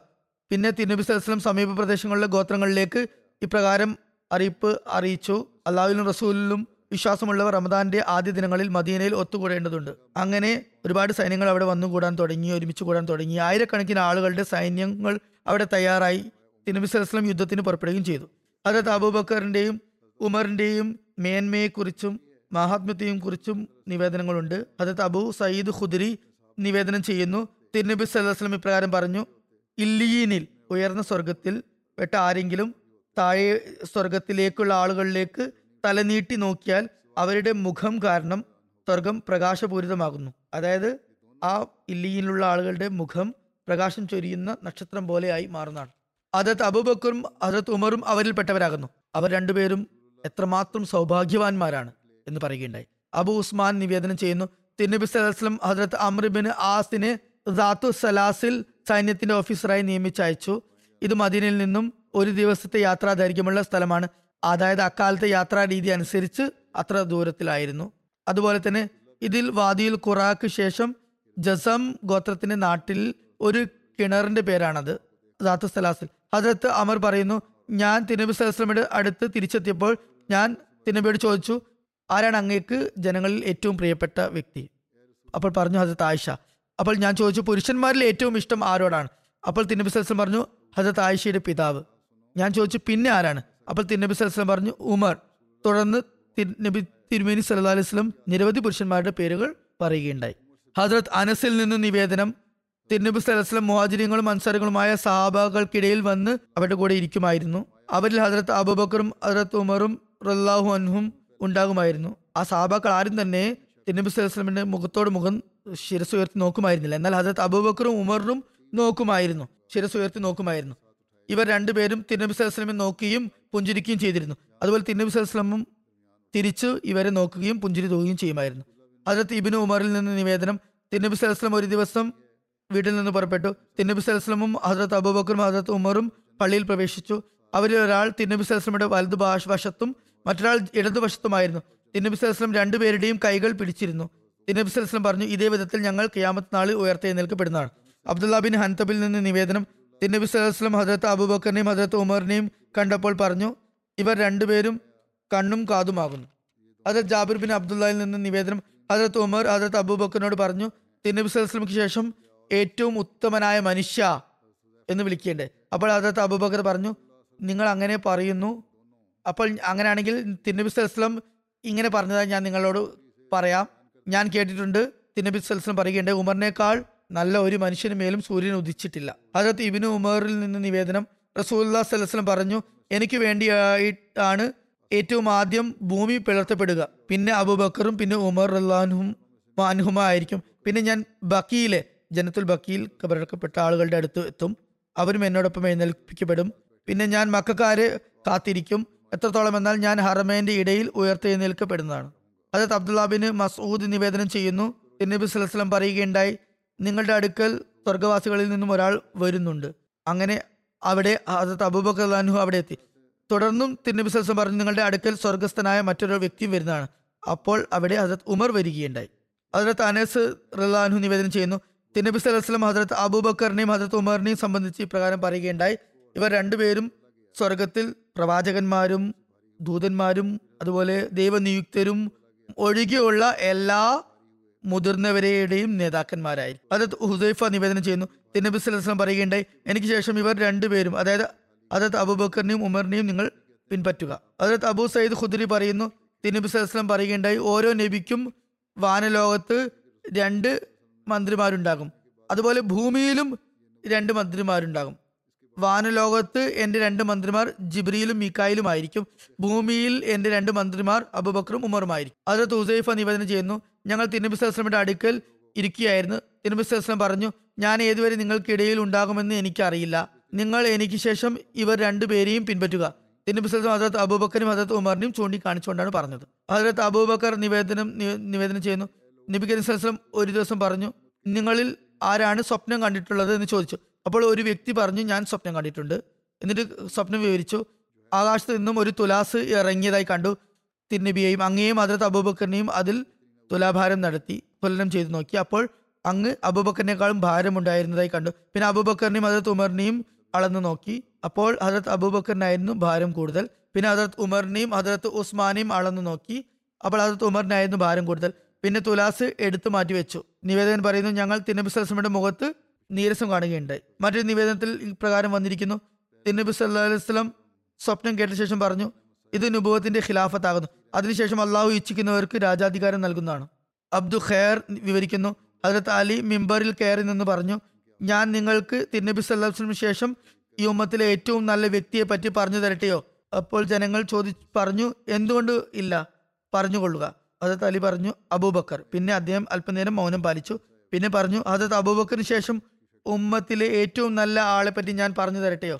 അത് ഉമർ ആകുന്നു. അബൂ ഹുസൈഫ അബു ജുഹൈഫ പറയുന്നു. ഞാൻ ഹസരത്ത് അലി പറയുന്നതായി കേട്ടു. ഈ ഉമ്മത്തിൽ തിരുനബി സലസ്ലിന് ശേഷം ഏറ്റവും ഉത്തമൻ അബൂബക്കറാണ് പിന്നെ ഉമറാണ്. ഈ അനുസ്മരണം തുടർന്നുകൊണ്ടിരിക്കും. ഇൻഷാല്ല ഭാവിയിലും വിവരിക്കുന്നതാണ്. കുറച്ചു കാലം കൂടി ഇത് തുടരും. ഹസരത്ത് ഉമറിനെ കുറിച്ചുള്ള വിവരണങ്ങൾ. ഇനി ഞാൻ നമസ്കാരത്തിന് ശേഷം ജനാസ നമസ്കരിപ്പിക്കുന്നുണ്ട്. അതിനെക്കുറിച്ചുള്ള മർഹൂമിങ്ങളെ കുറിച്ചുള്ള അനുസ്മരണമായിരിക്കും നടത്തുന്നത്. ആദ്യത്തെ അനുസ്മരണം ബഹുമാന്യ കാമ്രാൻ അഹമ്മദ് സാബ് ഷഹീദിന്റെതാണ് ഇദ്ദേഹം പിഷാവറിലെ നസീർ അഹമ്മദ് സാഹിബിന്റെ മകനാണ്. ജമാത്തിന്റെ വിരോധികൾ ഇദ്ദേഹത്തെ നവംബർ ഒമ്പതാം തീയതി അദ്ദേഹത്തിന്റെ ഓഫീസിൽ വെച്ച് വെടിവെച്ച് ഷെയ്താക്കുകയുണ്ടായി ഇന്നാലില്ലാഹി വൈനാലി റാജുഹുൻ ഇദ്ദേഹത്തിന് നാൽപ്പത്തിനാല് വയസ്സായിരുന്നു പ്രായം. പിഷാവറിലെ ഒരു അഹമ്മദിയായ ബഹ്മാനിയ ഷഫീഖുർ റഹ്മാൻ സാഹിബിന്റെ ഫാക്ടറിയിൽ അക്കൗണ്ടന്റായി ജോലി നോക്കുകയായിരുന്നു. ഒരു ആയുധധാരിയായ വ്യക്തി വന്ന് വെടിയുതിർക്കുകയുണ്ടായി. അദ്ദേഹത്തിന് നാല് വെടിയുണ്ടകൾ ഏൽക്കുകയും സംഭവ സ്ഥലത്ത് തന്നെ ഷെയ്ദാക്കുകയും ചെയ്തു. ഇന്നാലില്ലാഹി വൈനാലി റാജുൻ സംഭവത്തിന് ശേഷം കൊലയാളി ഓടിപ്പോയി ഷെയ്ദിന്റെ കുടുംബത്തിൽ അഹമ്മദിയത്ത് അദ്ദേഹത്തിന്റെ പിതാവിന്റെ മാതാമഹൻ അതായത് നസീർ അഹമ്മദ് സാഹിബിന്റെ മാതാമഹൻ അതായത് നബി ബഖ് സാഹിബ് മൂലമാണ് അഹമ്മദിയത്തിന് തുടക്കം കുറിച്ചത്. കാദിയാൻ അടുത്തുള്ള പ്രദേശമായ ഭേനി ഭംഗഡ് സ്വദേശിയായ ഫത്തുദ്ദീൻ സാഹിബിന്റെ മകനാണ് ഹജരത്ത് നബി ബഖ് സാഹിബ്. ഇദ്ദേഹം ആയിരത്തി തൊള്ളായിരത്തി രണ്ടിലാണ് ഹജരത്ത് മസീമദ് ഇസ്ലാമിന്റെ പരിശുദ്ധ കരങ്ങളിൽ ബയ്യത്ത് ചെയ്ത് ജമാത്തിൽ പ്രവേശിച്ചത്. ഷഹീദ് മർഹൂം കുറച്ചു കാലം മുമ്പ് തന്റെ സഹോദരനോടൊപ്പം ഒരു കടം കടമുറിയിൽ ഓഫീസ് ആരംഭിച്ചിരുന്നു. ഒരു മുറി വാടകയ്ക്ക് എടുത്ത് ഓഫീസ് ആരംഭിച്ചിരുന്നു. അഹമ്മദി ആണെന്നുള്ള ഒറ്റ കാരണത്താൽ ആ കടയുടെ ഉടമസ്ഥൻ വെറും ഒരു ദിവസത്തെ നോട്ടീസിൽ ആ മുറി ഒഴിപ്പിക്കുകയായിരുന്നു. അതിനുശേഷം ആ ജംഗ്ഷൻ ജംഗ്ഷന്റെ പേര് ഖത്മെ നുബുവത്ത് ജംഗ്ഷൻ എന്ന് വെക്കുകയും ചെയ്തു. അതിനടുത്ത് തന്നെ വേറെ ഒരു കട എടുത്തെങ്കിലും എതിരാളികൾ സംഘടിതമായി വന്ന് ജാതിയായി വന്ന് ആ കടയും അടുപ്പിക്കുകയുണ്ടായി കാലിയാക്കുകയുണ്ടായി. അദ്ദേഹത്തിന്റെ വീടിനടുത്ത് ഒക്ടോബർ മാസത്തിൽ വലിയൊരു പൊതുയോഗം വെച്ച് അതിൽ ജമാഅത്തിനെതിരിൽ സ്പർദ്ധ ഉളവാക്കുന്ന രീതിയിലുള്ള വിദ്വേഷ പ്രസംഗങ്ങൾ പ്രസംഗിക്കുകയും ചെയ്തു. ഇദ്ദേഹം പറയുന്നു ഈ പ്രദേശത്ത് ഇത്രയും വലിയ യോഗം ഞങ്ങൾ ഇതിനു മുമ്പ് കണ്ടിട്ടില്ല. ഈ പ്രദേശത്ത് കഠിനമായ വെറുപ്പിന്റെ അന്തരീക്ഷം അഹമ്മദത്തിനെതിരെ അതുമൂലം ഉടലെടുത്തു. ഷെയ്ദ് മർഹൂം പല വർഷങ്ങളായി ഒരു പ്രൈവറ്റ് സ്ഥാപനത്തിന്റെ കണക്കുകൾ നോക്കാറുണ്ടായിരുന്നു. എതിർപ്പ് കാരണം അദ്ദേഹം അവരുടെ തനിക്ക് ഇവിടെ ജോലി ചെയ്യാൻ ബുദ്ധിമുട്ടാണെന്ന് അറിയിക്കുകയുണ്ടായി. അപ്പോൾ അവർ അദ്ദേഹത്തോട് പറഞ്ഞു താങ്കളുടെ സ്വഭാവവും വിശ്വസ്തതയും കാരണം ഞങ്ങൾക്ക് താങ്കളെ ഉപേക്ഷിക്കാൻ സാധ്യമല്ല. കുറച്ച് സമയത്തേക്ക് ആണെങ്കിൽ പോലും താങ്കൾ ഇവിടെ വന്നുകൊണ്ടിരിക്കണം. ഇദ്ദേഹം ഷഹീദായ കാര്യം അവരെല്ലാവരും അറിഞ്ഞപ്പോൾ അവർ വളരെയധികം വിഷമത്തിലായി. ഷഹീദ് മർഹൂം വളരെയധികം ഗുണഗണങ്ങളുള്ള വ്യക്തിയായിരുന്നു. അദ്ദേഹത്തിന്റെ പിതാവ് പറയുന്നു രാത്രി വൈകി വീട്ടിൽ വന്നപ്പോൾ ഞാൻ അദ്ദേഹത്തോട് ചോദിച്ചു എന്താണ് ഇത്ര വൈകിട്ട് വീട്ടിൽ വന്നത്? എന്താണ് കാര്യം? അപ്പോൾ അദ്ദേഹം എന്നോട് പറഞ്ഞു ഇന്ന വ്യക്തി ഉണ്ടല്ലോ ജമാത്തിന്റെ കഠിന ശത്രുവായ വിരോധിയായ ഒരു വ്യക്തിയുണ്ടല്ലോ. ആ വ്യക്തിയുടെ കുടുംബത്തിൽ ഒരു സ്ത്രീ ഉണ്ട് അതായത് ഒരു അനഹമ്മദി കുടുംബമാണ്. അതിലുള്ള ഒരു സ്ത്രീക്ക് രക്തം ആവശ്യമായി വന്നു. അതായത് ജമാത്തിന്റെ കഠിന വിരോധിയും നല്ലവണ്ണം ശത്രുത പ്രകടിപ്പിക്കുകയും ചെയ്ത ഒരു വ്യക്തിയുടെ കുടുംബത്തിലുള്ള ഒരു സ്ത്രീയെ കുറിച്ചാണ് പറയുന്നത്. അവർക്ക് രക്തം ആവശ്യമായി വന്നപ്പോൾ ഞാൻ രക്തം കൊടുത്ത് വന്നതാണ്. രക്തദാനം ചെയ്യാൻ വേണ്ടി പോയതാണ്. ഞാൻ അവർക്ക് രക്തം നൽകിയതിന് കാരണം അവർ സാമ്പത്തികമായി പിന്നോക്കാവസ്ഥയിലാണ്. അവർ ആവശ്യക്കാരുമാണ് നോക്കുക അവർ അവരുടെ നിലപാടുകളും അവർ അവരുടെ സ്വഭാവങ്ങളുമാണ് പ്രദർശിപ്പിക്കുക. എന്നാൽ നമ്മൾ നമ്മുടെ നിലപാടുകളും സ്വഭാവമാണ് പ്രകടിപ്പിക്കേണ്ടത്. അദ്ദേഹം എപ്പോഴും സേവന സന്നദ്ധനായി നിലകൊണ്ടിരുന്നു. ജമാത്തിന്റെ ഡ്യൂട്ടികൾക്കും സേവനങ്ങൾക്കും ഏറ്റവും ആദ്യം എത്തുന്ന മുൻനിരയിൽ എത്തുന്ന വ്യക്തിയായിരുന്നു. അതുപോലെ എപ്പോഴും അപായ സൂചനയുള്ള അപകടം പിടിച്ച സ്ഥലം തന്നെ സ്വയം ഏറ്റെടുത്തിരുന്നു സെക്യൂരിറ്റി ഡ്യൂട്ടിക്കായി. അദ്ദേഹത്തോട് അവിടെ നിന്നും ഹിജ്രത്ത് ചെയ്ത് പോകാൻ വേണ്ടി ആളുകൾ അഭിപ്രായപ്പെട്ടപ്പോൾ അദ്ദേഹം പറഞ്ഞ മറുപടി ഇതായിരുന്നു. ഇവിടെ നിന്നും ഞങ്ങൾ പോകുകയാണെങ്കിൽ നിരാലംബരായ അല്ലെങ്കിൽ അശക്തരായ അഹമ്മദികളുടെ പ്രശ്നങ്ങൾ കൂടുതൽ വർദ്ധിക്കാൻ അത് കാരണമാകും. ചന്തകൾ നൽകുന്ന കാര്യത്തിൽ അദ്ദേഹത്തിന് ഒരു പ്രത്യേക നിലവാരം തന്നെയായിരുന്നു. വളരെ ഉന്നത നിലവാരത്തിലായിരുന്നു അദ്ദേഹത്തിന്റെ ചന്തകൾ. എപ്പോഴും ചന്തകളെക്കുറിച്ച് ആഹ്വാനമുണ്ടായാൽ പെട്ടെന്ന് തന്നെ തുടക്കത്തിൽ തന്നെ അദ്ദേഹം അത് കൊടുത്തു വിട്ടുമായിരുന്നു. പന്ത്രണ്ട് പതിമൂന്ന് വയസ്സുണ്ടായിരുന്ന സമയത്ത് ഒരിക്കൽ മുബാലയുടെ നോട്ടീസ് വിതരണം ചെയ്ത കാരണത്താൽ അദ്ദേഹത്തെ പോലീസ് അറസ്റ്റ് ചെയ്ത് ലോക്കപ്പിൽ അടക്കുകയും ചെയ്തിരുന്നു. അടുത്ത ദിവസം അദ്ദേഹം ജയിൽ മോചിതനായി പറയുന്നു ഷഹാദത്ത് സംഭവത്തിന് രണ്ട് ദിവസം മുമ്പ് അദ്ദേഹം ഒരു സ്വപ്നം കണ്ടിരുന്നു. ഒരു വൃദ്ധയായ സ്ത്രീ അദ്ദേഹത്തിന്റെ വീട് വൃത്തിയാക്കുകയാണ്. അവർ പറയുന്നുണ്ടായിരുന്നു ഖലീഫ റാബി ഇങ്ങോട്ട് വരുന്നുണ്ട്. പറയുന്നു കുറച്ചു നേരം കഴിഞ്ഞ് ഉസൂർ റമൗല അങ്ങോട്ടേക്ക് വന്നു. ഷെയ്ദ് മറൂഹിമിന്റെ കൈ പിടിച്ച് വളരെ സ്നേഹത്തോട് ഇപ്രകാരം പറഞ്ഞു ഇനി നമ്മൾ ഒരുമിച്ചായിരിക്കും നിൽക്കുക. താങ്കൾ എന്റെ കൂടെ തന്നെ ഉണ്ടാകണം എന്ന് പറയുകയുണ്ടായി. അള്ളാഹുവിന്റെ അനുഗ്രഹത്താൽ വസിയത്ത് പദ്ധതിയിലും അംഗമായിരുന്നു പരേതൻ. പരേതൻ മൃദു സ്വഭാവമുള്ളവനും തന്റെ പ്രദേശത്ത് എല്ലാവർക്കും പ്രിയങ്കരനുമായ വ്യക്തിയായിരുന്നു. മാന്യനായിരുന്നു. പാവങ്ങളെ സഹായിക്കുന്നവനായിരുന്നു. ഖിലാഫത്തിനോട് അതിയായ സ്നേഹമുള്ള വ്യക്തിയായിരുന്നു. സന്തപ്ത കുടുംബത്തിൽ പിതാവ് മാതാവ് ഉൾപ്പെടുന്നു. പിതാവ് നസീർ അഹമ്മദ് സാബ് ആണ്. മാതാവും പത്നിയുമുണ്ട്. പതിമൂന്നും പതിനൊന്നും എട്ടും വയസ്സുമുള്ള മൂന്ന് കുട്ടികളുമുണ്ട്. അള്ളാഹു ഈ കുട്ടികളുടെ സ്വയം സംരക്ഷകനും സഹായിയുമായി മാറട്ടെ. അതുപോലെ എല്ലാവർക്കും ക്ഷമയും സ്ഥൈര്യവും പ്രദാനം ചെയ്യട്ടെ. അള്ളാഹു അദ്ദേഹത്തോടും മഹഫറത്തോടും കരുണയോടും കൂടി പെരുമാറട്ടെ പദവികൾ ഉയർത്തുമാറാകട്ടെ. അദ്ദേഹത്തിന്റെ മാതാവും രോഗിണിയാണ്. ക്യാൻസർ രോഗിണിയാണ്.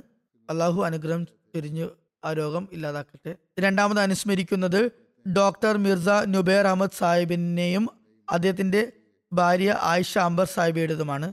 ഇവർ അമേരിക്കയിൽ മിൽവാക്കിയിൽ വെച്ച് ഒരു ആക്സിഡന്റിൽ വഫാത്താകുകയുണ്ടായി.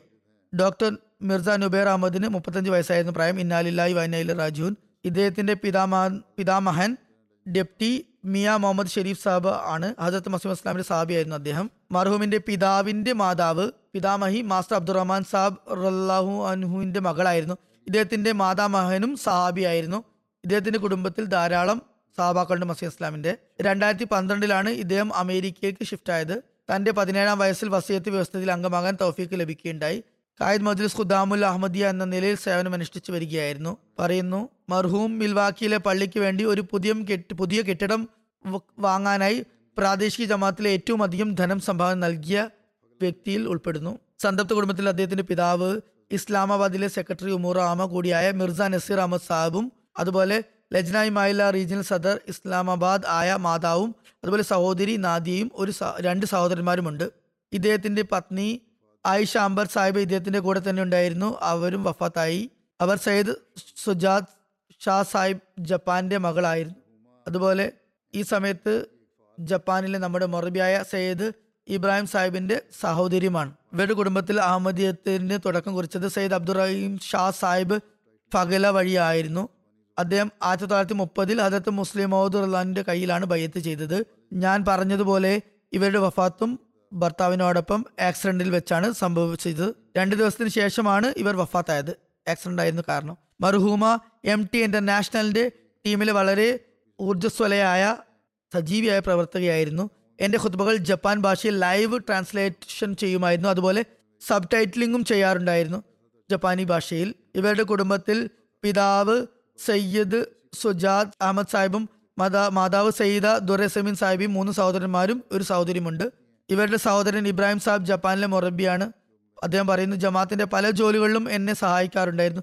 ലെക്ചർ ലാഹോർ അതുപോലെ ഹമാര ഖുദ എന്നിവയുടെ ജപ്പാനി തർജമയിൽ എന്നെ സഹായിച്ചിരുന്നു. ഫാർമസി പഠിച്ചിട്ടും എങ്ങനെ ഇത്ര നന്നായി തർജമ ചെയ്യാൻ സാധിക്കുന്നു എന്ന് ഞങ്ങൾ അത്ഭുതപ്പെടാറുണ്ടായിരുന്നു. ഇവരുടെ മൂത്ത സഹോദരി ഫാത്തിമ പറയുന്നു ഇവരുടെ ഒരു ഡയറി യാദൃശ്ചികമായി എന്റെ കയ്യിൽ വന്നു ചേർന്നു. അതിന്റെ ഓരോ പേജിലും രണ്ട് തലക്കെട്ടുണ്ടായിരുന്നു രണ്ട് വിഷയങ്ങളുണ്ടായിരുന്നു. ഒന്നിൽ എഴുതിയിരിക്കും എന്റെ ഭൗതിക ജീവിതം രണ്ടാമത്തെ തലക്കെട്ട് ആത്മീയ ജീവിതമായിരുന്നു. ഭൗതിക ജീവിതം എന്ന ഭാഗത്ത് ദിനേനയുള്ള കാര്യങ്ങളും അതുപോലെ ഭൗതിക ലക്ഷ്യങ്ങളെ കുറിച്ചും എഴുതിയിരുന്നു. ആത്മീയ ജീവിതം എന്ന ഭാഗത്ത് ആത്മീയ ലക്ഷ്യങ്ങളെ കുറിച്ചും ജമാത്തിന്റെ നോട്ട്സും മറ്റ് ആത്മീയ അറിവുകളും എഴുതാനുമായിരുന്നു ഉപയോഗിച്ചിരുന്നത്. എല്ലാ പേജും വളരെ ഭംഗിയായി എഴുതിയിരുന്നു.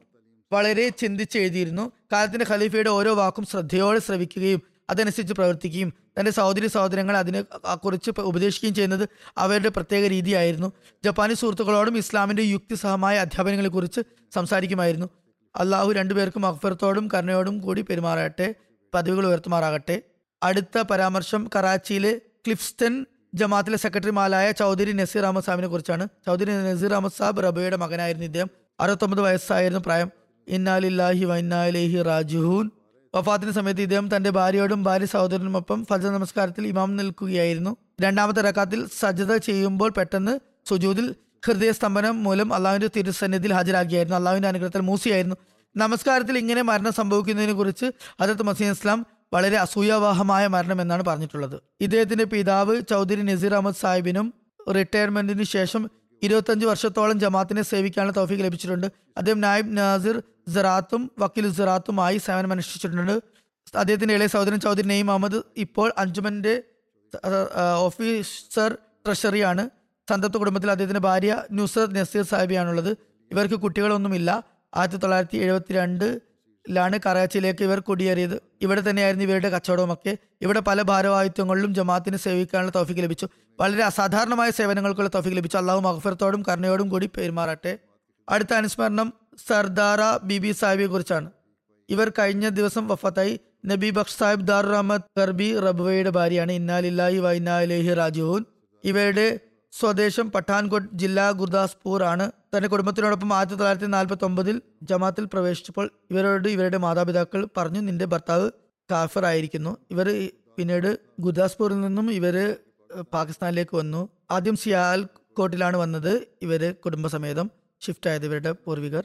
പിന്നെ സിന്ധിലേക്ക് മാറി. ഇവരുടെ മാതാപിതാക്കളും കുടുംബം എല്ലാം തന്നെ ഷിയാക്കളായിരുന്നു. അതുകൊണ്ടാണ് അദ്ദേഹത്തിന്റെ അവരുടെ ഭർത്താവിനോട് ഭർത്താവ് അഹമ്മദിയത്തെ സ്വീകരിച്ചപ്പോൾ കാഫറാണ് എന്ന് പറഞ്ഞത്. അതുപോലെ നീ അദ്ദേഹത്തെ വിട്ട് വരിക തിരിച്ചു വരിക എന്ന് പറയുകയുണ്ടായി. അതുകൊണ്ട് തന്നെ അവർ കുടുംബത്തോടൊപ്പമല്ല ഭർത്താവിനൊപ്പമാണ് ബയ്യത്ത് ചെയ്തത്. കുടുംബത്തിലെ മറ്റുള്ളവരൊന്നും ബയ്യത്ത് ചെയ്തിരുന്നില്ല. അവർ പറഞ്ഞു അവർ പറഞ്ഞത് ഭർത്താവ് കാഫർ ആയിരിക്കുന്നു അതുകൊണ്ട് നീ അയാളെ ഉപേക്ഷിക്കുക. അപ്പോൾ ഇവർ തന്റെ കുടുംബക്കാരോട് പറഞ്ഞു വീട്ടുകാരോട് പറഞ്ഞു ഇപ്പോഴാണ് ഞാൻ ശരിക്കും മുസ്ലിം ആയത്.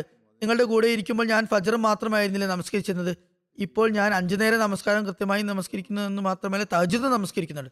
അതുകൊണ്ട് ഞാൻ ഒരിക്കലും തിരിച്ചു വരുന്നതല്ല. പതിനാല് വർഷങ്ങൾക്ക് ശേഷം തന്റെ മാതാപിതാക്കളെ കാണാൻ അവർ പോയി.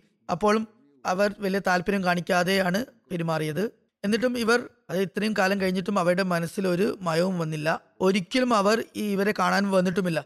ജമാത്തിനോട് യഥാർത്ഥ സ്നേഹമായിരുന്നു അവർക്ക്. ഖിലാഫത്തിനോട് വളരെ അടുപ്പമായിരുന്നു. സാധുജന പരിപാലകയായിരുന്നു. ദരിദ്ര സഹായിക്കുന്നു. സ്ത്രീയായിരുന്നു. നന്മയുള്ള സാത്വികയായ സ്ത്രീയായിരുന്നു. മർഹൂമ മൂസിയായിരുന്നു. സന്തപ്ത കുടുംബത്തിൽ മൂന്ന് ആൺകുട്ടികളും നാല് പെൺകുട്ടികളുമുണ്ട്. മൂത്ത മകനായ ഡോക്ടർ അബ്ദുറഹീം സാഹിബിന് നുസ്രത് ജഹാൻ പദ്ധതിയുടെ കീഴിൽ അഞ്ചു വർഷം സിറാലിയോണിൽ സേവനത്തിനുള്ള തൗഫീക്ക് ലഭിച്ചു. ഇളയ മകൻ അബ്ദുൽ ഖാലിഖ് നെയ്യർ സാഹിബ് മൊറബി സിൽസിലയാണ് ഇപ്പോൾ ക്യാമറൂണിൽ സേവനം ചെയ്തുകൊണ്ടിരിക്കുകയാണ്. അവിടെ മിഷണറി ഇൻചാർജാണ് അതുപോലെ അമീറുമാണ്. അദ്ദേഹം ഫീൽഡിലായിരുന്ന കാല കാരണത്താൽ തിരക്കിനായതിനാൽ മാതാവിന്റെ ജനാസിൽ പങ്കെടുക്കാൻ അദ്ദേഹത്തിന് സാധിച്ചില്ല. അള്ളാഹു എല്ലാവർക്കും ക്ഷമയും സ്ഥൈര്യവും പ്രദാനം ചെയ്യുമാറാകട്ടെ. മർഹൂമയുടെ പദവികൾ ഉയർത്തുമാറാകട്ടെ.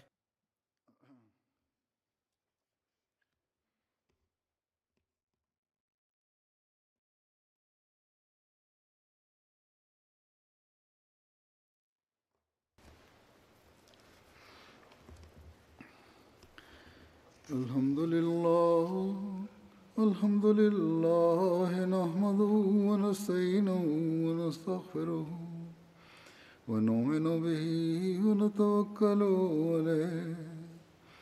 ونعوذ بالله من شرور أنفسنا ومن سيئات أعمالنا. من يهده الله فلا مضل له ومن يضلل فلا هادي له. ونشهد أن لا إله إلا الله. ونشهد أن محمدا عبده ورسوله. عباد الله رحمكم الله. إن الله يأمر بالعدل واللسان وإيتاء ذي القربى وينهى عن الفحشاء والمنكر والبغي يعظكم لعلكم تذكرون. اذكروا الله يذكركم وادعوه يستجب لكم ولذكر الله أكبر.